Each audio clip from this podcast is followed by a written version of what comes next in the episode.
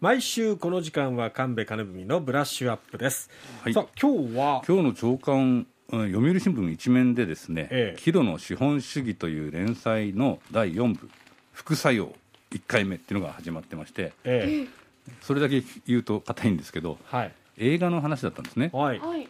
人気作が銀幕を独占。うん。埋もれる中規模作品、うん。うん。えー冒頭いきなり、えー信じられない数字ですとお壇上の監督が高揚した表情を見せた、うん。えー都内で行われたアニメーション映画「すずめの戸締まり」の舞台挨拶。すずめの戸締まり話題になってますね。新海誠監督はい。最新作ですよね、これ見たいなと思ってるんですけど見ました？私はまだ。私は見ました。あ見た、はい。どうでした？いやまずあの新海監督ならではの映像美。美しさ。そしてあの一つテーマが東日本大震災あからっていうことだったので、なんかその時に感じたことをいろいろこう思い起こさせる内容になってましたね。そういう映画館話のね。に見に行きたいって思う作品ですよね。あそうですね。あのスクリーンで。大きなところでね、はい。音もあってきれあの画面の中よりもこう包まれてみたいなね。感じありますよね、はいあのこうした映画がその200万人を1週間で超えたっていうのはすごいことだなってやっぱ思うんですよねであのこうした大ヒットお「ワンピースフィルムレッド」とか「トップガンマ,、はいマーベリック」とか、はい。えー100億円を超えてくるようなあー大ヒット映画がある反面、うんはい。まあ、これがあの文化を牽引してきたんだけども中ヒット作があーなくなってきてないかということをこの読売新聞の一面で書いていますね。あの日本の映画あ最盛期はあ1958年に11億人を超えていたそうです観客が、はえー2021年の約10倍ということなんですね。あはい。えー全体が少なくなっていく中あの限られたパイをおシネマコンプレックスシネコンでかかる映画がどんと取っていくという感じで興行収入が10億円を超えた作品は全体の3.9%に過ぎないそうです、うん。えーそれら、えーだけどもその興行収入は全体の62%を占めている。うん。それから、えーに2021年に公開された映画約1000本のうち1000本もあるんですね、うん。4割はシネコンで上映されないと。うーん。おそう4割も？そうですね。ちょっとあそう改めて聞くと驚くなと、まあ、そうだろうなとは思うんですけど、うん。えー現状があ読売新聞のその連載に書いてました。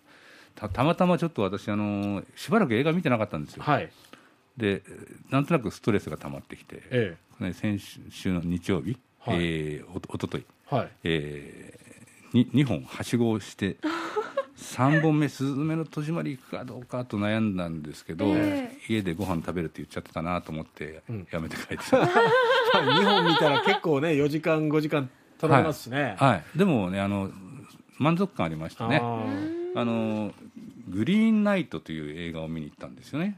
あのグリーンナイト？はい。それは洋画ですか？洋画であの中世のイギリスで書かれた女子詩をもとにした、えー映像を作ったファンタジーなんですね。へでみ見たことのないような映像がどんどん展開されていくうファンタジーなんですけど、まあえー中世なんで残酷さも伴っていたり、えーただそれがリアルというよりも、えー巨人が出てきたりですね。うん。ええ。まあ喋る狐が出てきたりですね。さまざまなファンタジーが盛り込まれてるんで、あのー非常にこう映像美としては素晴らしくて、ただこれが大ヒットするかと言われたらしないでしょうね。うあのい今、えー福岡だと木野シネマ天神さんと東宝シネマズ福津さんで、うん。えーやってるようです。佐賀だとシアターシエマさんでやってます、まあ、でもこうしたものがあのち中規模な、はい。まあ、小規模かもしれないけどそういった作品がかかってるということ自体がその文化の裾野が支えられてるっていうことなんじゃないかっていうふうにこの読売さんも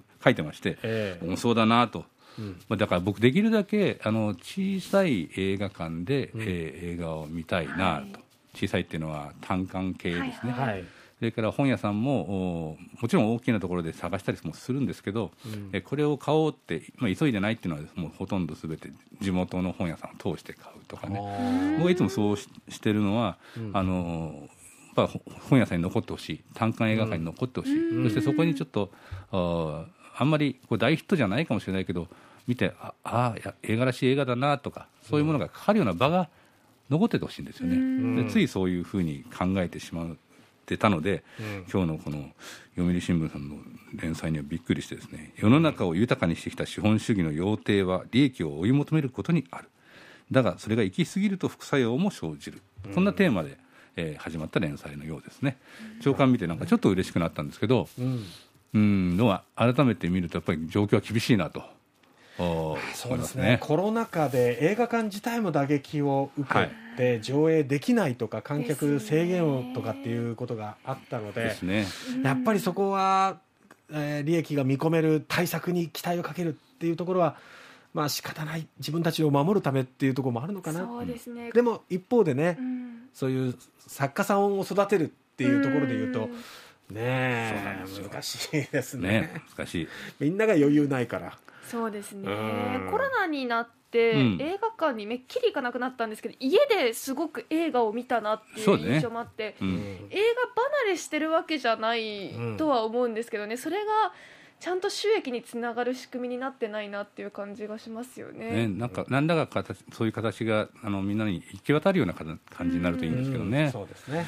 まあ、なるべくこう映画は見に行きたいなと「うん。すずめの戸締まり」もいずれは間違いなく行くでしょうけど、うん。はい、さて8時40分過ぎのキャッチアップでははい。どんなお話を、こっちはもともと映画の話もう一本見た映画のお話をしようと思っていました「はい。えーある男」という、ああ、はい。見たいやつ。はい。楽しみにしております